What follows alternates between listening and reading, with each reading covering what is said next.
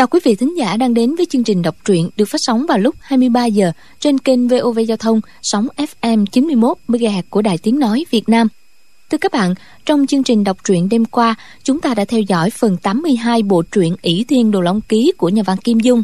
Để tiện cho quý vị và các bạn đón theo dõi phần tiếp theo thì chúng tôi xin được tóm tắt nội dung phần 82 như sau.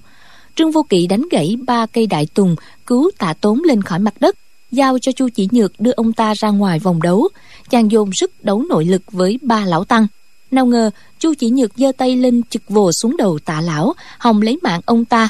Đúng lúc ấy, hoàng y mỹ nữ vụt bay vào, dùng chính chiêu cửu âm bạch cốt trảo đánh vào nàng ta, cứu được tạ lão, rồi đoạt lấy cây trường tiên, đồng thời điểm huyệt, làm cho Chu Chỉ Nhược không cử động được nữa. Tạ lão xin hoàng y mỹ nữ tha mạng cho Chu Chỉ Nhược. Lúc ấy, Trương Vô Kỵ và ba vị cao tăng cũng đã thu lực bãi đấu. Tạ Tốn chỉ tay vào một lão tăng lưng còng và gọi đích danh của y là Thành Côn.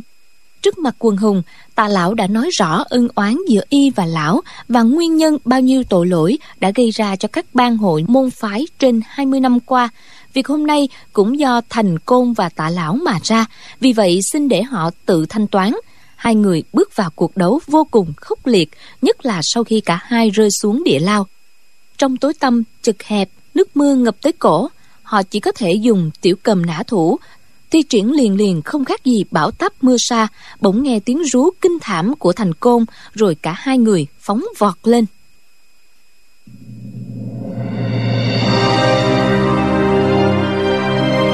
Bỉ Thiên Đồ Long Ký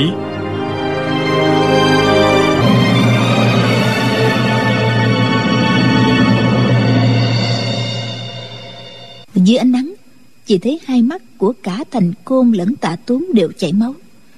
Hai người đứng đối diện với nhau Bất động. Nguyên trong lúc ác đấu Hai tay của tạ tuấn đột nhiên tách ra Để chém vào hai mạng sườn của thành côn. Thành côn cả mừng kêu lên. Trúng nè. Hai ngón trỏ và giữa của tay phải Tức thời chọc nhanh vào hai mắt tạ tuấn Chiều sông Long sang châu này vốn dĩ tầm thường Nhưng khi dùng xen vào giới tiểu cầm ná thủ Thì lại có quy lực cực lớn. Đối phương thế nào cũng phải quay đầu né tránh. Tay trái sẽ lập tức quét qua Thế nào cũng sẽ trúng quyệt thái dương của địch. Ngờ đâu Tạ Tuấn chẳng tránh né gì hết Cũng quát to lên. Trúng nè. Cũng sử dụng đúng chiêu Song long sang châu. Hai ngón trỏ và giữa tức thời chọc nhanh vào hai mắt của thành cung. Hai ngón tay thành cung chọc trúng mắt tạ tuấn. Trong ốc một ý nghĩ lóe lên như tia chớp. Chết rồi. Thì mắt y đã bị đau nhói Vì hai ngón tay tạ tuấn chọc vào. Hai người bị thương y như nhau Nhưng tạ tuấn đã mù sẵn rồi. Chỉ là tổn thương da thịt. Còn thành côn thì từ nay cũng biến thành kẻ mù. Tạ tuấn cười khẩy hỏi. Làm thằng mù thích chứ. Dù một tiếng đấm luôn ra một quyền. Thành côn không còn nhìn thấy gì chẳng biết đường mà né tránh bị trúng ngay chiều thất thương quyền ấy vào giữa ngực. Tay trái của tạ tuấn lại tung tiếp một quyền. Thành côn lão đảo lùi mấy bước dấp cây tùng đổ ngã xuống máu mồm trào ra như suối. Đổ ách lên tiếng. Thiên tài Thiên tài tạ tuấn đứng ngay ra quyền thứ ba đánh ra chợt ngừng lại giữa chừng. Ông nói Ta vốn định đánh người Đủ 13 đòn thất thương quyền. Nhưng bây giờ Người đã mất hết võ công Lại mù cả hai mắt. Từ nay trở đi tàn phế rồi Không còn làm ác trên thế gian được nữa. 11 quyền còn lại Khỏi cần phải đánh tiếp. Bọn trương du kỵ thấy tạ tuấn toàn thắng đều quan hô gian dậy. Tạ tuấn đột nhiên ngồi xuống đất xương cốt toàn thương, kêu lách cách. Trương du kỵ cá kinh biết nghĩa phụ giận ngược nội tức để tự hủy bỏ toàn bộ võ công chàng vội kêu lên. Nghĩa phụ đâu cần phải làm thế. Chàng giọt tới toàn lấy tay áp vào lưng ông dùng cứu dương thần công ngăn lại. Tạ tuấn đột nhiên đứng dậy dung tay đấm mạnh vào ngực mình một cái máu tươi phun ra đằng miệng. Trương du kỵ vội đưa tay đỡ chỉ thấy tay ông lẫy bẫy yếu ớt. Quả nhiên võ công đã mất hết khó lòng phục hồi lại được nữa. Tạ tốn chỉ thành cung ông nói, Thành côn, Người giết cả nhà ta. Hôm nay ta quỷ đôi mắt của ngươi, Phế bỏ võ công của ngươi, Gọi là để báo thù đó. Sư phụ, Toàn bộ võ công của đệ tử Là do sư phụ truyền thụ. Vừa rồi, Đệ tử cũng đã tự quỷ hết. Trả lại cho sư phụ. Từ nay trở đi, Hai ta vô ân vô oán vĩnh viễn không còn thấy mặt nhau nữa. Thành côn hai tay ôm mắt rơi lên một tiếng đau đớn y không trả lời. Quần hùng nhìn nhau không ngờ cuộc đấu giữa hai thầy trò cuối cùng lại kết thúc như thế này. Tạ tốn lại dõng dạc nói tạ tốn này tác ác đa đoan vốn không mong sống được tới ngày hôm nay. Trong chư vị anh hùng thiên hạ vị nào có thân nhân sư hữu bị tạ mổ giết hại, thì xin mời lấy mạng tạ mổ cho xong. Vô kỵ nè. Còn không được ngăn cản họ đó, càng không được phục thù sau này. Để khỏi tăng thêm nghiệp chướng cho nghĩa phụ. Trương du kỵ nuốt lệ dân lời. Trong quần hùng, tuy không ít người có tù quán sâu xa với tạ tướng, song thấy ông trả mối tù cả nhà bị giết, cũng chỉ thấy bỏ võ công của thành côn sau đó võ công của mình cũng tự hủy đi nếu bây giờ mình bước ra đâm một kiếm đấm một quyền thì chẳng đáng mặt anh hùng hảo hán chút nào. Từ đám đông một hán tử bước ra nói ta tốt. Phụ thân ta là nhan linh phi thiên đao khưu lão anh hùng chết với tài người đó. Ta đã đây báo thù cho tiên phụ. Nói xong người đó bước tới trước mặt tạ tuấn tạ tuấn buồn rầu nói đúng là như vậy. Lệnh tôn quả thật bị tại hạ sát hại đó xin khưu huynh cứ ra tay đi. Gã họ khưu rút đao ra, tiến lên hai bước. Trương du kỵ trong lòng rối loạn, nếu không ra tay ngăn cản, nghĩa phụ sẽ bị mất mạng dưới đao của người này. Nhưng nếu đánh đuổi gã đi e rằng nghĩa phụ còn sống ngày nào sẽ phiền não ngày đó. Huống hồ, ông hai mắt đã mù, võ công mất hết, sống trên đời còn gì vui thú. Chàng thật là khó nghĩ bất giác tiến lên hai bước. Tạ tốn quát lên. Vô kỵ nếu còn ngăn cản người ta báo thù tức là đại đại bất hiếu đối với ta. Sau khi ta chết còn xuống địa lao xem kỹ sẽ biết mọi việc. Gã họ khưu kia giơ đào ngang ngực bỗng nhiên ứa nước mắt nhổ một bãi nước bọt vào mặt tạ tốn nghẹn ngào nói. Tiên phụ một đời anh hùng nếu lão nhân gia ở trên trời, linh thiên, Mà thấy ta cầm đao giết một người mù, Không còn chút võ công, Chắc Chắc là sẽ thất vọng về ta. Chen một tiếng, Gã đã ném đao xuống đất. Ôm mặt chạy trở vào đám đông. Một trung niên nữ nhân bước ra nói, Tạ tốn, Ta báo tù cho chồng của ta là âm dương phán quan Tần Đại Bằng nói rồi cũng nhổ một bãi nước bọt vào mặt tạ tuấn, khóc òa lên rồi bỏ đi. Trương du kỵ thấy nghĩa phụ liên tiếp chịu nhục, thủy chung vẫn đứng yên, thì trong lòng đau như dao cắt. Hào sĩ võ lâm coi cái chết nhẹ như lông hồng, song lại quyết không chịu nhục, cho nên mới có câu, sĩ khả sát nhi, bất khả nhục. Hai người vừa rồi nhổ nước bọt vào mặt ông quá là đại nhục, mà tạ tuấn vẫn thản nhiên chịu đựng.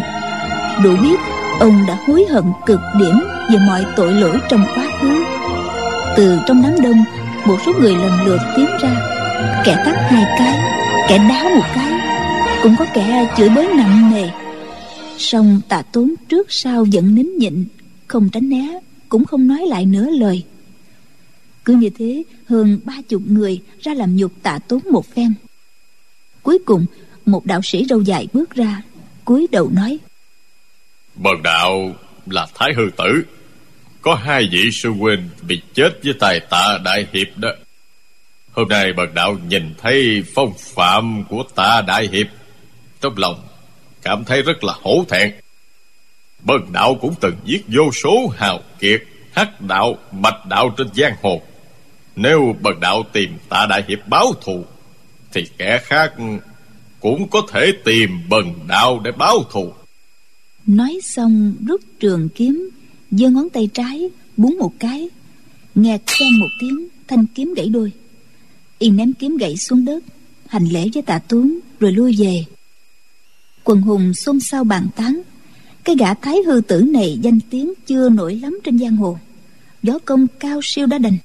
Không ngờ lại có tấm lòng khoan dung lớn và biết tự trách mình. Xem ra chẳng còn ai làm khó với tạ tốn nữa. Giữa lúc ấy, một nữ ni trung niên từ đám đệ tử phái nga mi bước đến trước mặt tạ tốn, nói, mối thù giết chồng của ta ta cũng nhổ một bãi nước bọt để kết thúc. Nói xong, há mồm, nhổ một bãi nước bọt vào trán của tạ tốn. Không ngờ bãi nước bọt này kình phong rất mạnh, bên trong lại có một cái đinh sắt hình hạt táo tạ tuấn nghe tiếng gió có điều khác lạ rồi. Gượng cười buồn bã nhưng ông không tránh né chỉ nghĩ thầm. Ta bây giờ mới chết đây. Đã là quá muộn rồi. Bỗng dưng một bóng vàng lướt qua. Hoàng y mỹ nữ bất ngờ giọt tới phất tay áo cuốn lấy cái đình sắt quát lên. Vị sư thái này pháp danh là gì? Nữ ni kia đột kích không trúng hơi kinh quản đáp. Ta là tỉnh chiếu hoàng y mỹ nữ nói. Tỉnh chiếu. Tỉnh chiếu à? Trước khi bà xuất gia, chồng của bà tên gì? Tại sao ông ta lại bị tạ đại hiệp giết chết? Tỉnh chiếu giận dữ nói. Chuyện đó thì có liên can gì tới cô nương chứ? Việc gì cô nương đi lo chuyện bao đồng chứ? Hoàng y mỹ nữ nói. Tạ đại hiệp sám hối tội lỗi ngày trước. Nếu có ai muốn báo thù cho cha mẹ, anh em, thầy bạn, dù có dùng đao kiếm băm dầm ông, tạ đại hiệp cũng cam chịu người ngoài không thể can thiệp. Thế nhưng, nếu có kẻ bất lương định thừa cơ đột nước béo cò, toàn giết người diệt khẩu, thì mọi người đều có quyền can thiệp. Tỉnh chiếu nói, ta với tả tốn mà không có thù không quán hà tất phải giết người diệt ngơ. Chữ khẩu chưa kịp thốt ra. Bà ta biết mình lỡ lời vội nín bặt, mặt trắng bệch, bất giác liếc chu chỉ nhược một cái. Hoàng y mỹ nữ nói, đúng như vậy bà với tạ đại hiệp không thù, không oán. Hà tất phải giết người diệt khẩu. Mười hai nữ ni hàng chữ tỉnh của phái nga mi. Tỉnh quyền tỉnh hư tỉnh không tỉnh tuệ tỉnh già tỉnh chiếu. Đều là khuê nữ xuất gia. Chồng ở đâu mà có vậy? Tỉnh chiếu không nói gì. Cắm đầu chạy về. Quan y mỹ nữ quát lên. Ai cho bỏ đi dễ dàng như vậy? Nàng tiến lên hai bước, giơ tay chộp đầu vai của tỉnh chiếu. Tịnh chiếu nghiêng người tránh được cái trạo đó. Quan y mỹ nữ liền giơ ngón trỏ tay phải, chọc vào mảng sườn. Tiếp đó tung cước đá trúng quyệt hoàng khiêu ở đùi tỉnh chiếu. Tỉnh chiếu ngã quỵt xuống đất. Hoàng y mỹ nữ cười khẩy nói chu cô nương, cái kế giết người diệt khẩu của cô nương, độc địa thật. Chu chỉ nhược lạnh lùng nói, tỉnh chiếu sư tỷ muốn báo thù cho tà tốn có gì mà bảo là giết người diệt khẩu chứ? Rồi phất tay trái, nói, ở đây có vô số đệ tử danh môn chính phái. Vậy mà chẳng có ai phân biệt được chính tà hết. Cam tâm nhập bọn với hàng bằng môn yêu ma. Phái ngà miệt không thể a du với chúng được. Thôi, bọn ta đi về. Các đệ tử phái nga mì đáp ứng, đứng cả dậy. Hai nữ đệ tử ra diều tỉnh chiếu đi. Hoàng y mỹ nữ không ngăn cản nữa. Chu chỉ nhược dẫn các đồng môn xuống núi trương du kỵ tới trước mặt hoàng y mỹ nữ xá dài nói. May mà được tỷ tỷ mấy phen trợ giúp đại ân đại đức này không dám cảm tạ bằng lời. Chỉ mong được biết phương danh để trương du kỵ ngày đêm ghi nhớ trong lòng.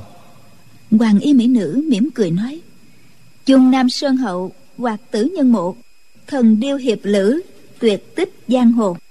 Nói xong nâng một chút giặt áo lên thi lễ giãy tay một cái dẫn tám bạch y hắc y thiếu nữ khoan thai mà đi. Trương du kỵ bước theo gọi.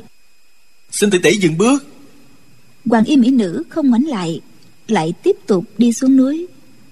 Cô bé sử hồng thạch ban chủ cái bang gọi to. Dương tỷ tỷ à!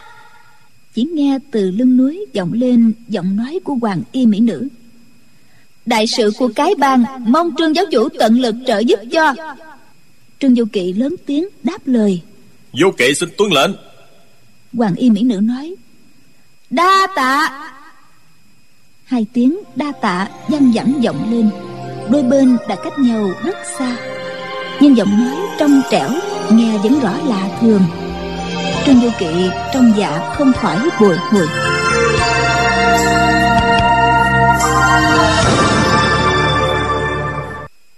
Không trí tới trước mặt thành cung quát hỏi. Diệt chân Mau ra lệnh thả phương trượng ngay. Lão phương trượng mà có mệnh hệ gì Thì tội trạng của ngươi càng lớn đó. Thành côn gượng cười. Đã đến nước này Tất cả phải cùng chết một lượt. Bây giờ chúng ta cũng muốn thả không gian Thì cũng chẳng kịp đâu. Ngươi không mù Sao không nhìn thấy lửa đã bốc cao hả? Không trí giật mình Quay đầu nhìn xuống bên dưới. Quả nhiên thấy dưới chùa Khói đang bốc lên. Lưỡi ngọn lửa lem lém. Ông dội kêu to. Đạt ma đường cháy rồi Mau mau xuống cứu quả Tăng chúng náo loạn một trận Chạy tứ tán xuống núi. Bỗng thấy bốn phía xung quanh đạt ma đường Đều có các dòi phun nước vào Trông như các con rồng trắng. Chẳng mấy chốc Các ngọn lửa đã bị dập tắt. Không trí chắp tay niệm Phật nói À di đà Phật Ngôi chùa thiếu lâm cổ kính Thoát được kiếp nạn rồi. Lát sau có hai tăng nhân chạy lên bẩm báo. Khải bẩm sư thúc tổ Bọn phản nghịch thủ hạ của viên chân Phóng lửa đốt đạt ba đường đó. Mai nhờ các anh hùng trong hồng thủy kỳ Và minh giáo trượng nghĩa Đã dập tắt rồi. Không trí tới trước mặt Trương Vô Kỵ chắp tay xá nói. Ngôi chùa thiếu lâm cổ kính ngàn năm Được thoát quả kiếp. Hoàn toàn là nhờ đại ân đại đức của trường giáo chủ. Tăng chúng bổn tự Dù tan xương nát thịt Cũng khó báo đáp được. Trương Vô Kỵ hoàng lễ chàng nói. Việc đó đương nhiên là phải làm mà. Đại sư khỏi cần đa lễ đi. Không trí nói. Không gian phương trượng Bị bọn phản đồ nhốt trong đạt ma diện Lửa dập tắt rồi. Nhưng không biết sự an nguy của sư huynh ra sao nữa. Trừ giáo chủ và chư vị anh hùng chờ cho một chút Lão nạp phải xuống xem thế nào? Thành côn cười hô hố Yên nói. Trên người không gian Bối đầy dầu mỡ. Lửa mà cháy lên Thì y cháy trước đó.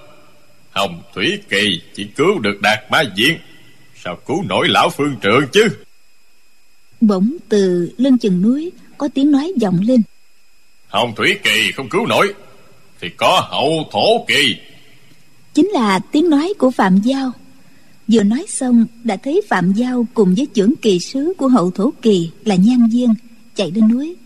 Hai người dìu một lão tăng, chính là phương trượng không văn của chùa Thiếu Lâm. Chỉ thấy cả ba người quần áo tả tơi, râu tóc bơ phờ, có chỗ bị lửa cháy xém, trông lem luốc.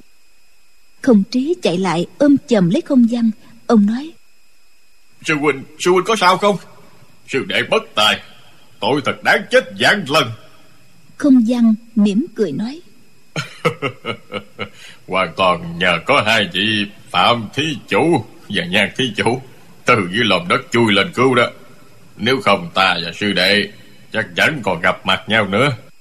Không trí kinh ngạc nói. Hả?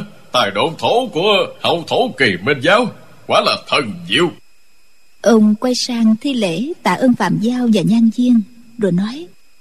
Phạm Thí Chủ, lão tàng trước đây vô lễ mạo phạm xin thí chủ lượng thứ cho lời hẹn tới chùa Giảng An ở Đại Đô lão nạp xin quỷ bỏ nhân sĩ võ lâm đã ước hẹn tỷ võ nếu nuốt lời không đến so với muối mặt chiều thua thì còn đáng hổ thẹn gấp bội không trí, vô cùng cảm kích đại ân của phạm giao đã mạo hiểm cứu sống sư huynh, nên mới tự nguyện hủy bỏ ước hẹn. Hai người vốn đã phục nhau.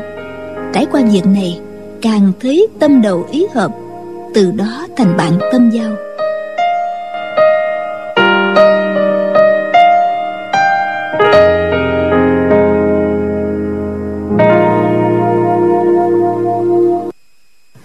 Thành côn đã sắp đặt mọi sự đâu ra đó từ trước. Đêm trước ngày khai mạc đại hội anh hùng, hắn suốt kỳ bất ý, ra tay điểm nguyệt không gian, đem ông nhốt vào đạt ma diện. Trong diện chất đủ thứ lưu hoàng củi cỏ dễ cháy, sai bọn tâm phúc canh giữ, ép không trí phải làm theo ý hắn trong mọi việc. Nếu không, hắn sẽ ra lệnh phóng quả thiêu chết không gian. Nhưng rồi sự việc không như hắn toan tính. Khi tất cả đã thất bại hắn còn nước cờ cuối cùng, truyền hiệu lệnh phóng quả hắn tính rằng quân hùng và tăng chúng sẽ hốt quản lo cứu quả bọn thủ hạ tâm phúc sẽ thừa cơ cứu hắn xuống núi. Không ngờ, đại đội nhân mã của dương tiều kéo đến núi thiếu thất từ mấy hôm trước, đã sai hậu thổ kỳ đào một đường hầm thông vào bên trong chùa thiếu lâm, vốn định để cứu tạ tốn. Nào hay tạ tốn lại không được nhốt ở trong chùa người của hậu thổ kỳ tìm mái không thấy nhân dịp đó đã xóa hết dấu tích 16 chữ sau lưng các pho tượng La Hán. Sau khi Trương Vô Kỵ liên thủ với Chu Chỉ Nhược phá vỡ kim cương phục ma khuyên, đến lúc thành côn lộ mặt ra, trở mặt với không trí, thì Triệu Mẫn và Dương Tiêu liền nhìn ra manh mối. Hai người bàn bạc nhờ Phạm Giao chỉ huy hồng thủy hậu thổ hai kỳ, theo địa đạo mà chui vào chùa cứu không gian. Có điều là thành cuông bố trí cực kỳ bí mật, độc địa. Trong ngoài đạt ma diện, chất nhiều lưu hoàng, dầu củi. Chỉ cần một môi lửa sẽ cháy bùng lên, khiến cho năm giáo đồ của hậu thổ kỵ bị chết thiêu. Phạm giao và nhan viên hai người cố xông vào cứu không gian ra. Song ba người cũng bị cháy xém cả đầu tóc. Nếu không có đường hầm thoát hiểm, chắc đã thành tro cả rồi. Đạt ma diện và vài gian tăng xá lân cận bị cháy mày chưa lan sang mấy nơi yếu địa như đại hùng báo điện tàn kinh cát, la hán đường. Không gian không trí bàn nhau một lát. Truyền pháp chỉ, bắt tất cả đồng đảng của thành côn, đem nhốt vào hậu điện chờ lệnh sau. Thành côn ở chùa thiếu lâm đã lâu, kết nạp đồ đảng thật không phải ít. Nhưng tên đậu sỏ đã bị bắt và trở nên một kẻ vô dụng. Phương trượng thì thoát hiểm bọn đồng đảng của thành côn thấy đại thế đã mất, không một tên nào dám kháng cự. Tủ tọa la hán đường chỉ quy tăng chúng, áp giải bọn đó. Tên nào tên ấy đầu cuối gầm, ủ rũ đi xuống núi. Trương du kỵ tới bên cạnh tạ tốn, chỉ gọi được hai tiếng nghĩa phụ. Nước mắt đã ròng ròng. Tạ tốn cười nói hài nhi ngốc của ta, nghĩa phụ của con may mà được ba vị cao tăng điểm quá. Đại triệt đại ngộ. Bao nhiêu tội lỗi một đời Đã được hóa giải hết. Con phải mừng cho ta chứ. Sao lại khổ sở như vậy? Ta phế bỏ võ công Thì có gì mà đáng tiếc? Chẳng lẽ còn giữ lại Để làm điều sằng bậy hay sao? Trương Du Kỵ không biết nói gì. Trong lòng vẫn đau đớn, Chàng lại thốt lên. Nghĩa phụ. Tạ Tuấn tới trước mặt không văn Quỳ xuống nói. Đệ tử tội nhiệt thâm trọng. Mong phương trượng cho ở lại đây xuống tốc tu hành. Không văn chưa kịp trả lời Thì Độ Ách đã nói. Người hãy ở lại đây. Lão Tàng nhận người làm đồ đệ. Tà Tốn nói. Đệ tử không dám mong được phúc duyên như thế. Tà Tốn bái không văn làm thầy Sẽ là đệ tử hàng chữ viên. Còn bái Độ Ách làm thầy Thì sẽ ở vào hàng chữ không được xưng hô huynh đệ với không văn không trí. Đồ ách nói không cố nhiên là không duyên cũng là không. Ngã tướng với nhân tướng nào có khác gì nhau? Tạ tuấn ngẩn người ra ông lập tức hiểu ngay. Sư phụ đệ tử hàng trên hàng dưới pháp danh thứ tự đối với nhà phật đều là hư ảo. Ông bèn đọc luôn câu kệ. Sư phụ là không Đệ tử là không. Vô tội vô nghiệp Vô đức vô công. Đồ ách cười ha hả nói. Thiên tài Thiên tài Người trở thành môn hạ của ta. Tên người vẫn là tạ tốn Người hiểu chưa Tạ tốn đáp. Đệ tử hiểu rồi. Tạ tốn hay gì cũng được. Là hư ảnh. Cái thân còn là không. Huống hồ là cái danh. Tà Tuấn văn võ toàn tài. Bách gia chư tử đều đã học. Vừa được độ ách điểm quá Lập tức ngộ ra tinh nghĩa Phật gia. Từ đó đi vào cửa Phật. Cuối cùng sẽ trở thành một cao tăng đại đức Độ ách nói. Chúng ta đi thôi. Mới ngộ được đạo. Đừng nhập vào ma chướng. Lão tăng dắt tay tạ tốn cùng độ nạn độ kiếp thông thả đi xuống núi. Không văn không trí trương vô kỵ cùng mọi người đứng lên cúi mình tiễn biệt. Kim mao sư dương 30 năm trước lừng danh giang hồ gây ra bao nhiêu chuyện kinh thế hải tục. Hôm nay thân nhập cửa thiền, quần hùng không khỏi cảm thán. Trương du kỵ vừa quan hỷ, vừa bi thương. Không dám nói. Chư vị anh hùng quan lâm tệ tử. Nói ra thật là hổ thẹn. Tệ tử có nội biến, thật là đáng trách. Việc tiếp đãi không được chu đáo. Chư vị ở bốn phương, hôm nay tụ hội ở đây. Chưa biết đến bao giờ mới có dịp tái ngộ đã vậy, xin mời vào chùa tạm nghỉ. Quần hùng cùng xuống núi vào chùa. Chùa thiếu lâm bày tiệc chay tết đãi, lập đàn cầu kinh siêu độ cho những người không may bỏ mạng trong kỳ đại hội này. Quần hùng lần lượt tới bàn thờ, thắp nhang ai điếu.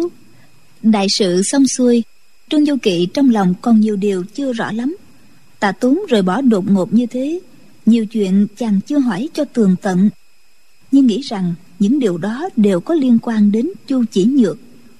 Nghĩ đến tình xưa thôi thì cũng chẳng nên làm sáng tỏ mọi nghi vấn để khỏi tổn hại thanh danh của nàng ta. Dùng bữa xong, chàng cùng cô bé sử hồng thạch và các vị trưởng lão cái bang bàn thảo đại sự của cái bang ở sương phòng phía tây. Chợt có giáo đồ tới bẩm báo.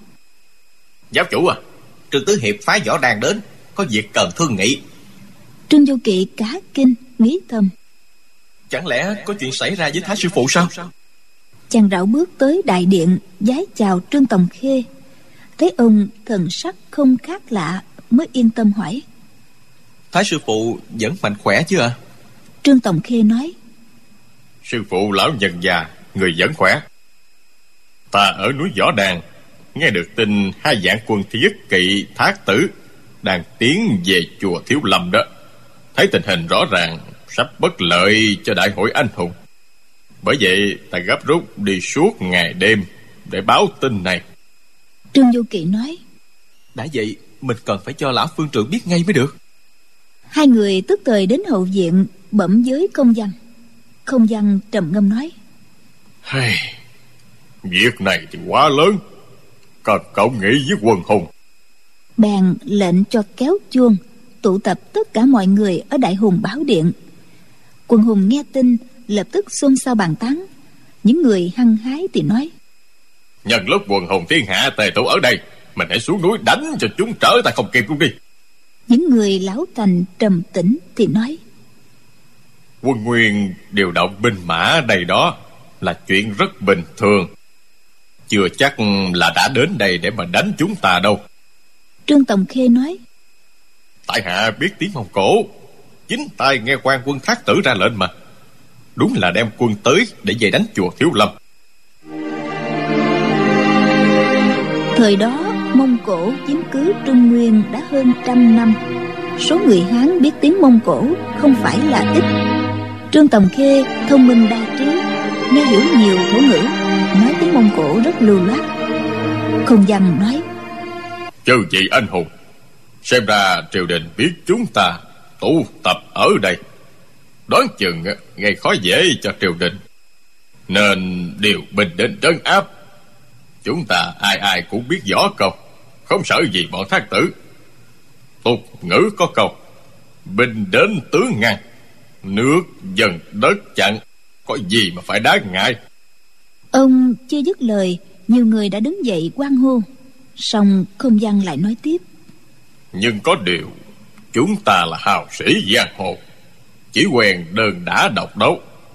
Tỷ thí không phải chỉ dùng binh khí quyền cước, mà còn sử dụng cả nội công ám khí.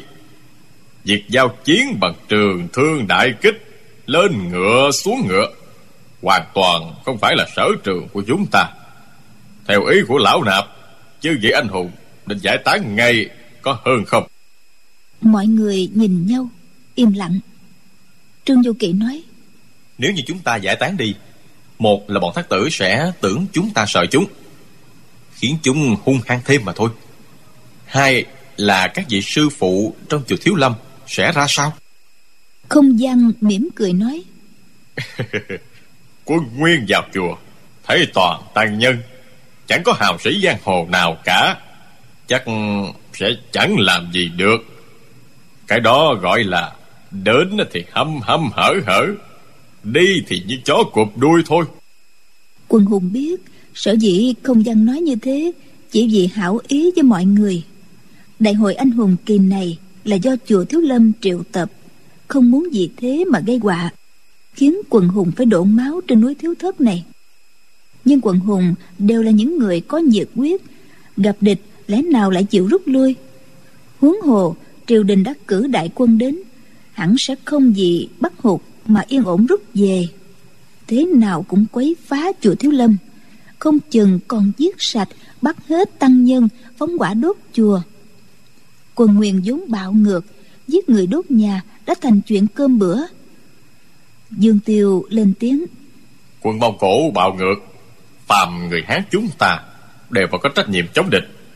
Theo ý của tài hạ, Chúng ta nên tìm cách dụ cho bọn thác tử đi đường khác. Tìm chỗ khác Đánh cho chúng một trận Để ngôi chùa cổ kích này Khỏi bị họa binh lửa.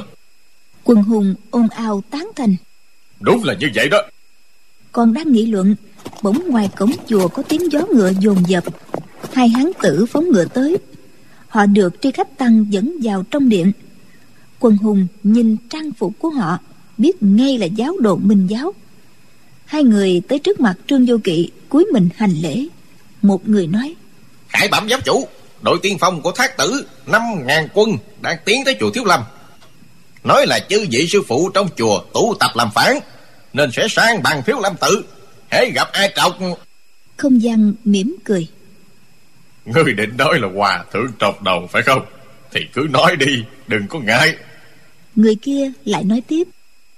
Dọc đường có nhiều vị đại hòa thượng Đã bị thác tử giết hại rồi. Bọn thác tử bảo rằng Bộ hòa thượng trọc đầu đều xấu xa.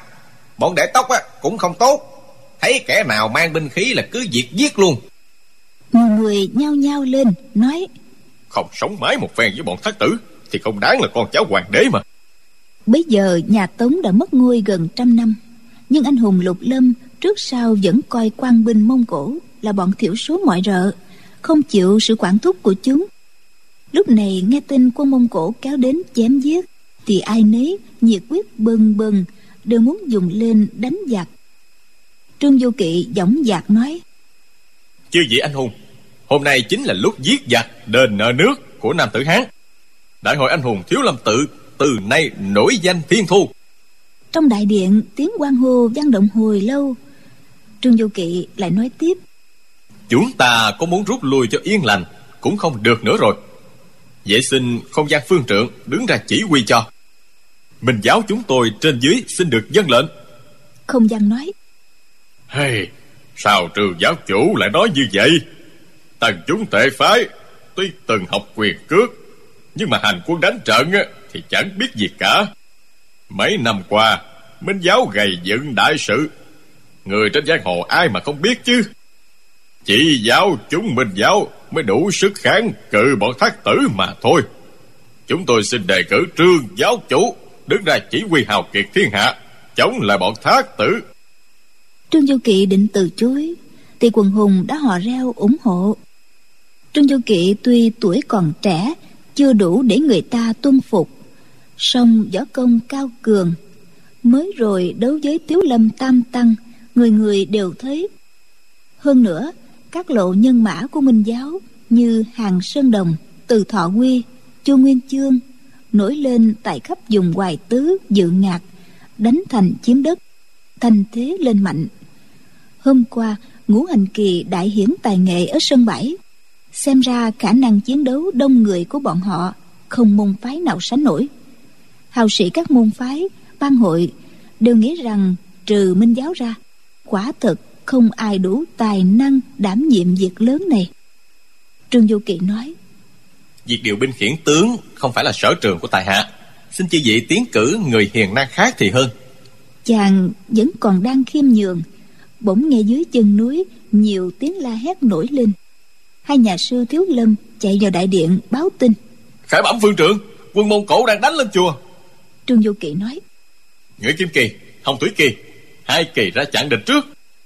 Chú điên tiên sinh thiết quan đạo trưởng mỗi vị giúp cho một kỳ chu điên và thiết quan đạo nhân dân lệnh chạy ra. Lúc này tình thế khẩn cấp không cho phép trương du kỵ khước từ.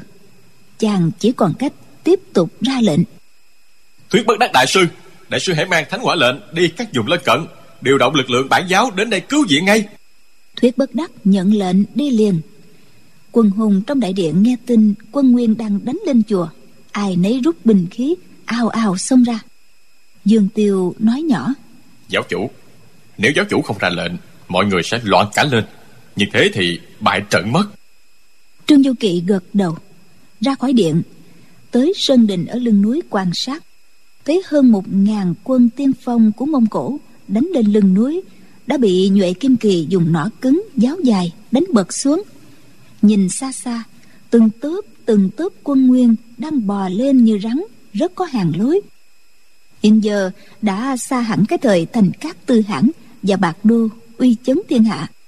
Song quân thiết kỵ mông cổ được huấn luyện đúng cách, vẫn là đội quân tinh nhuệ có một không hai trên thế gian. Bỗng nghe phía bên trái nhiều tiếng kêu la ầm ĩ, khá đông ni cô và một số nam nhân chạy lên núi. Chính là người của phái nga mi. Chắc hẳn khi xuống núi đã gặp quân mông cổ đánh đuổi nên phải chạy ngược trở lại. Chừng mười mấy hán tử khiêng một cái cán bị quân mông cổ dây chặt. Chu chỉ nhược chỉ huy bọn tỉnh quyền tỉnh chiếu mấy phen cố xông vào. Tuy giết được vài chục quan binh mông cổ song vẫn không cứu được đồng môn đang bị dây hãm. Trương du kỵ nghĩ thầm chết rồi. Người nằm trên cán chắc là tống sư ca. chàng bèn gọi to hồng thủy kỳ liệt quả kỳ yểm hộ. Dương phạm nhị sứ di huynh, hãy theo ta cứu người. Rồi chàng phóng xuống trước. Hai tên lính mông cổ cầm mâu xông tới. Trương du kỵ chợp một cái mâu dẫn kình hớt một cái. Cả hai tên lính lăn xuống núi. Trương du kỵ sử dụng hai cây mâu, xông vào quân địch như rồng ra biển. Phạm giao, dương tiêu di nhất tiếu, bành oánh ngọc chạy theo sau quân mông cổ chạy tán loạn bỏ tớp người của phái nga mi ở lại phía sau. Phạm giao đấm một quyền dỡ mặt một tên thập phu trưởng của quân nguyên cướp lấy người bị thương nằm trên cán quay đầu chạy lên núi. Trương du kỵ thấy chu chỉ nhược người giấy máu lại xông vào trận địa quân nguyên chàng bèn gọi chỉ nhược chỉ nhược tống sư ca đã được cứu rồi. Chu chỉ nhược như không nghe thấy vẫn múa trường tiên đánh về phía trước nhưng vì sơn đạo nhỏ hẹp lại đông người nên nhất thời chưa vượt tới được. Trương du kỵ thấy còn hai đệ tử phái nga mi khiêng một cái cán khác nữa. Ở trong vòng dây quân nguyên đang cố dung đao tử chiến thì chàng nghĩ thầm. Xem chừng trên cái cán kia mới là tống sư ca. Chàng nhúng mình nhảy tới hai thanh trường mâu chống lên vách núi dùng tay thay chân lướt nhanh tới như đi bằng cà kheo còn cách hơn một trượng thì hai đệ tử phái nga mi, kẻ trúng đao, người trúng tên, đều ngã lăn xuống núi. Trương du kỵ phi thân tới, tay trái giơ trường mâu ra đỡ để cái cán không rơi xuống. Thấy người nằm trên cán quấn đầy vải trắng, chỉ lộ ra khuôn mặt, chính là tống thanh thư. Trương du kỵ quẳng cây mâu, ôm hắn lên tay. Thấy thân thể y, sao nặng dị thường bên trong lớp vải thấy cứng ngắc tựa hồ bọc theo một cái gì khác nữa. Chàng không kịp suy nghĩ, chỉ sợ làm xê dịch những chỗ xương bị gãy vội lạng trái né phải, tránh đao kiếm của quân nguyên, ôm tống thanh thư chạy lên núi. Lúc đó, đường văn lượng và tôn duy hiệp phái không động cùng xông tới, cầm kiếm yểm hộ hai bên cho chàng. Quân nguyên bị kiếm đâm chém dạt ra trương du kỵ bế tống thanh thư lên núi bình an. Vài trăm quân nguyên giang đội hình xông lên bành oánh ngọc hô to. Liệt quả kỳ ra tay. Giáo chúng liệt quả kỳ dùng ống phun dầu thô rồi bắn quả tiễn. Lửa bốc cháy đùng đùng. Hơn 200 tên địch đi trước biến thành những quả cầu lửa lăn xuống núi. Ở mé bên kia hồng thủy kỳ cũng phun nước độc xuống. Hàng trăm quân nguyên bị trúng chết thật thảm khốc. Tên dạng phu trưởng quân nguyên hạ lệnh thu binh. Đội tiên phong của địch đổi thành đội chặn hậu. Dơ cung bắn chặn chậm rãi rút xuống núi. Bành oánh ngọc than trời. Quân mông cổ bại trận mà không loạn. Đúng là tinh binh trong thiên hạ mà. Quân địch rút xuống chân núi thì tản ra thành hình nan quạt. Xem chừng nhất thời chưa dám tái chiến. Trương du kỵ hạ lệnh. Nhuệ kim hồng thủy, liệt quả. Ba kỳ trấn giữ các nơi hiểm yếu. Cự mộc, hậu thổ. Hai kỳ mau chặn cây, đào đất.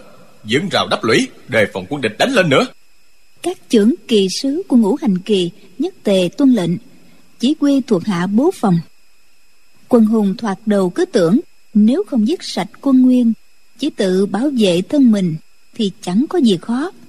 Nhưng sau một trận giao phong mới biết việc bày binh bố trận khác hẳn chuyện tỉ thí võ nghệ một chọi một. Khi hàng ngàn, hàng vạn người ào lên tấn công như nước dở bờ, người gió công có cao cường như chu chỉ nhược, lúc ấy cũng chẳng có cách gì thi thố tài năng. Bốn phía, chỗ nào cũng tua tủa đau thương kiếm kích, đâm chém loạn xạ. Bao nhiêu phép tắc, quá giải chiêu số nội công ngoại kình từng học đều không thể vận dụng. Nếu không nhờ có ngũ hành kỳ của minh giáo dùng trận pháp ngăn chặn trận pháp của địch, thì lúc này núi thiếu thất chắc đã thê thảm hết chỗ nói. Chùa thiếu lâm chắc đã bị đốt cháy thành tro rồi.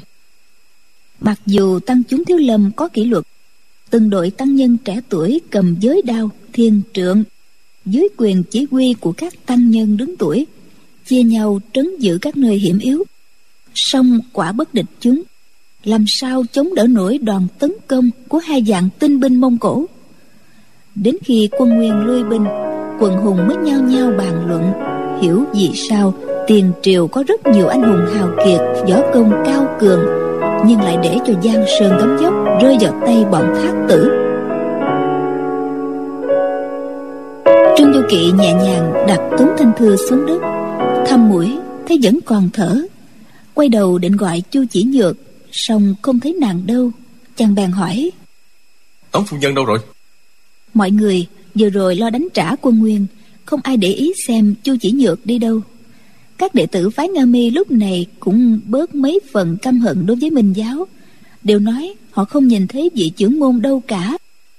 Trương du kỵ sợ tống thanh thư trong cơn hỗn loạn có thể bị thương bèn cởi các băng vải quấn người hắn ra xem sao trên người hắn quấn ba lớp vải trắng. Lúc cởi đến lớp thứ ba thì loáng xoảng rơi ra bốn đoạn binh khí bị gãy. Trương du kỵ cá kinh chàng kêu lên. Đao đồ long kiếm ỷ thiên sao? Mọi người cùng ùa tới thấy hai món binh khí cực kỳ lợi hại kia đều đã bị gãy đôi. Trương du kỵ cầm một nửa thanh đao đồ long lên xem thấy nó rất nặng thì trong lòng trào dâng bao cảm xúc lẫn lộn cha mẹ chàng vì thanh đau này mà bó mạng. Ngót 20 năm sóng gió liên miên trên giang hồ cũng là vì nó cả. Quân hùng tụ tập ở chùa thiếu lâm lần này cũng là vì thanh bảo đao. Đến lúc bảo đao xuất hiện thì nó đã gãy, quá thành vô dụng. Chàng cầm cây đao gãy, thấy chỗ gãy có lỗ hổng, có thể giấu vật gì đó bên trong. Kiếm ỷ thiên cũng y như thế. Cả đao lẫn kiếm đều có chỗ rỗng. Nếu bên trong có dấu vật gì thì vật đó đã bị người ta lấy mất rồi. Dương tiêu thở dài nói hey, bây giờ thì rõ rồi. Võ công kinh người của chu cô nương thì ra là từ trong đao kiếm này mà nên đây. Trương vô kỵ thấy đao kiếm gãy như thế thì hiểu ngay. Cái đêm trên hòn đảo nhỏ đao kiếm cùng bị mất. Chính là chu chỉ nhược lấy trộm không biết nàng dùng thủ đoạn gì mà đuổi được triệu mẫn rồi rạch mặt ân ly. Sau đó còn đem đao kiếm chém vào nhau khiến cả hai thứ binh khí sắc bén nhất thiên hạ đều bị hủy nàng ta đã lấy bí kíp võ công giấu trong đao kiếm ra mà bí mật tu luyện. Chàng càng nghĩ càng hiểu rõ hơn. Phải rồi hồi ấy trên hòn đảo nhỏ Ta dùng cửu dương thần công Trừ độc cho nàng. Trong cơ thể nàng cứ có một luồng nội lực quái dị Ngầm chống lại ta. Càng về sau, Luồng nội lực ấy càng mạnh, Chứng tỏ nội lực của nàng Được tu luyện ngày càng tăng tiến. Nàng muốn luyện gấp để cho xong, Không chịu tập luyện nội công một cách căn cơ. Chỉ luyện toàn công phu ấm độc, Nên cuối cùng không thể đạt tới cảnh giới thượng thừa của võ học được. Nàng tuy đánh bại được Du Nhị Bá và Ân Lục Thúc, song chỉ là nhờ chiêu số võ công quái dị mà thắng. Giống như ba sứ giả ba tư thắng ta lần đầu vậy thôi. Võ công chân chính của Chu Chỉ Nhược so với hai vị Du Ân Thì còn thua xa. Mai sau còn giao đấu ác sẽ bỏ mạng với tay võ đang nhị hiệp. Chàng còn đang ngẫm nghĩ thì trưởng kỳ sứ nhuệ kim kỳ là ngô kình thảo bước tới nói. Khải bẩm giáo chủ thuộc hạ vốn xuất thân thợ rèn từng học qua phép rèn đao kiếm để thuộc hạ làm thử cho. Không chừng có thể nối lại bảo đào bảo kiếm như cũ đó. Dương tiêu vui mừng nói. Thuật rèn kiếm của ngô kình sứ thiên hạ vô song à. Xin giáo chủ cứ để y thử xem sao. Trương Vô Kỵ gật đầu nói. Ừ Hai thứ vũ khí sắc bén này bị gãy Quả thực cũng đáng tiếc lắm. Ngô Kình Sứ nói lại được thì hay lắm Ngô Kình Thảo quay sang Nói với dưỡng kỳ sứ liệt quá kỳ Tân nhiên. Rèn đau đúc kiếm Cốt yếu là ở sức lửa. Vậy phải nhờ Tân Huynh giúp cho một tay rồi đó. Tình hình này xem ra bọn thác tử chưa đánh lên núi đâu. Chúng ta bắt tay làm luôn được chứ? Tân nhiên cười đáp. Vì chứ nhóm củi đốt lửa đó Là sở trường của đệ mà Thế là hai người chỉ huy thuộc hạ Đắp một cái lò cao, Đường kính miệng lò chưa đầy một thước. Ngô Kình Thảo lấy nửa thanh đao đồ lông Đặt vào trong lò, Chỗ gãy ở gần miệng lò. Nhiên liệu của liệt quá kỳ đã chuẩn bị sẵn. Chẳng mấy chốc, lửa cháy đùng đùng. Ngô kình thảo đã bị mất cánh tay phải, chỉ còn cánh tay trái. Y đặt bên cạnh mười mấy loại binh khí khác nhau, mắt chăm chú theo dõi lửa trong lò mỗi khi thấy lửa biến màu, lại ném một thứ binh khí vào lò để tự sức nóng. Đến lúc lửa từ màu xanh biến thành màu trắng, y tay trái cầm kiềm kẹp nửa thanh đao đồ lông còn lại mà chấp nối với đầu bên kia để nung chảy nó. Nửa thân trên y để trần, tàn lửa bắn văng tung tóe. Song y như không cảm thấy chỉ chăm chú vào công việc. Trương du kỵ nghĩ thầm rèn đao kiếm tuy là nhỏ song phải có nhiều kiến thức có tài nghệ lớn mới làm nổi loại thợ rèn tầm thường thì chỉ chịu nóng không thôi cũng chẳng chịu nổi rồi bỗng nghe hịch hịch hai tiếng hai người kéo bể của liệt quả kỳ ngã lăn ra bất tỉnh Tân Nhiên và Phó Kỳ Sứ liền chạy lại thay thế, tự tay mình kéo bể. Hai người có nội công khá, sửa kình quạt gió vào lò, đều và mạnh. Lửa bốc lên cao cả trượng, trông rất đẹp mắt. Chừng tàn nửa nén nhang, Ngô Kình Thảo bỗng kêu lên. Ái chà, không xong rồi. Rồi nhảy về phía sau, mặt đầy vẻ thất vọng. Mọi người kinh ngạc nhìn kỹ, thấy cây kiềm trong tay y đã méo mó biến dạng vì sức nóng trong khi thanh đao đồ long vẫn nguyên si ngô kình thảo lập tức nói phục hạ quả thật bất tài thanh đao đồ long này quả nhiên danh bất hư truyền. Tân nhiên và viên phó kỳ sứ tạm ngưng kéo bể lùi sang một bên. Hai người quần áo ướt sũng mồ hôi tưởng như từ dưới nước leo lên không bằng. Triệu mẫn bỗng nói vô kỵ ca ca thanh đao đồ long chặt không đứt thánh quả lệnh phải vậy không? Trương du kỳ nói ừ ha đúng rồi đó. Có sáu tấm thánh quả lệnh chàng đã giao một tấm cho thuyết bất đắc mang đi điều binh. Chỉ còn năm. Bèn lấy ra đưa cho ngô kình thảo nói. Đào kiếm không hàng lại được thì cũng chẳng sao. Thánh quả lệnh là bảo vật của bổ giáo. Đừng để bị quỷ hoại nha. Ngô kình thảo cúi mình tiếp nhận nói. Xin tuân lệnh. Y thấy năm tấm thánh quả lệnh không phải bằng vàng không phải bằng sắt cứng rắn vô cùng nặng chinh chịch nên cúi đầu ngẫm nghĩ trương du kỵ nói nếu như thấy không an chắc á, thì đừng mạo hiểm. Ngô Kình Thảo không trả lời, hồi lâu mới như bừng tỉnh, nói Thuộc hạ có gì kém cỏi, xin giáo chủ lượng thứ cho. Thánh quả lệnh này là bạch kim quyền thiết trộn với bột kim cương mà đúc nên. Sức lửa cực nóng cũng không nung cháy được đâu. Thuộc hạ chỉ hồ nghi là không biết khi xưa làm sao họ đúc được nên nhất thời chưa nghĩ ra thôi. Triệu Mẫn liếc Trương Vô Kỵ mỉm cười. Sau này giáo chủ mà có dịp sang Ba Tư gặp một nhân vật quan trọng lúc đó Ngô huynh hãy tháp tùng sang đó mà hỏi các tài thợ đúc tài giỏi của họ nha.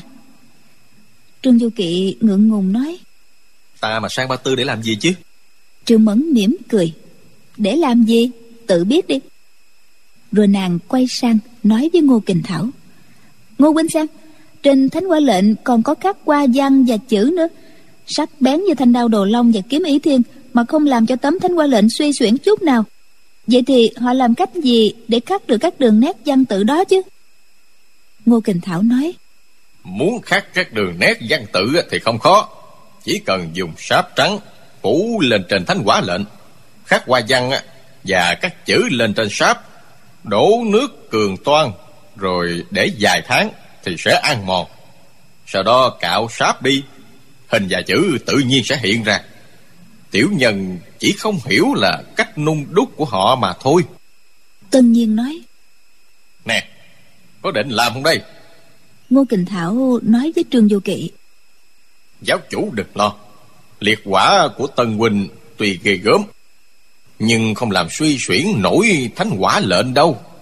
Tân nhiên cảm thấy lo lo.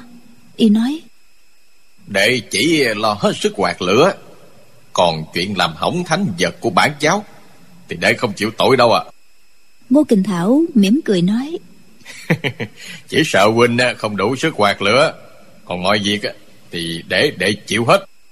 rồi lấy hai tấm thánh quả lệnh kẹp nửa thanh đao đồ long sau đó dùng cây kim mới kẹp hai tấm thánh quả lệnh mà đưa bảo đao vào trong lò nung một lần nữa.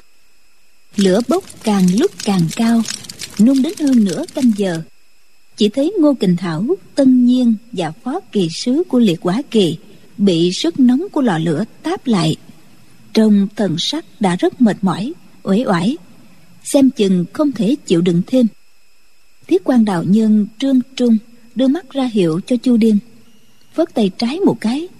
Cả hai cùng chạy vào kéo bể thay cho tân nhiên và phó kỵ sứ của liệt quá kỳ. Trương chu hai người nội lực so với hai người kia cao hơn hẳn cho nên lửa trong lò bốc thẳng lên thành luồng màu trắng. Ngô kình thảo bỗng quát to. Cố huynh ra tay! Phó kỳ sứ nhuệ kim kỳ tay cầm một con dao nhọn chạy tới bên lò loáng một vệt trắng dùng con dao ấy đâm luôn vào ngực của ngô kình thảo. Quần hùng đứng chung quanh không khỏi thất sắc cùng kêu lên. Máu từ bộ ngực trần của ngô kình thảo phun tung tóe vào thanh đao đồ lông trong lò. Gặp nóng lập tức hóa thành khói xanh khét lẹt. Ngô kình thảo reo to. Thành rồi. Y lùi lại mấy bước ngồi bệt xuống đất. Tay phải cầm một thanh đại đao đen nặng. Quả nhiên hai đoạn của thanh đao đồ long đã liền lại với nhau. Mọi người bây giờ mới biết, thợ giỏi luyện đao kiếm mà không thành, thường thường phải nhỏ máu vào. Thời cổ, vợ chồng can tương, mạc tà, thậm chí phải nhảy vào lò mới đúc nên bảo kiếm vô sông ngô kình thảo làm thế chính là bắt chước các nghệ nhân lớn thời cổ.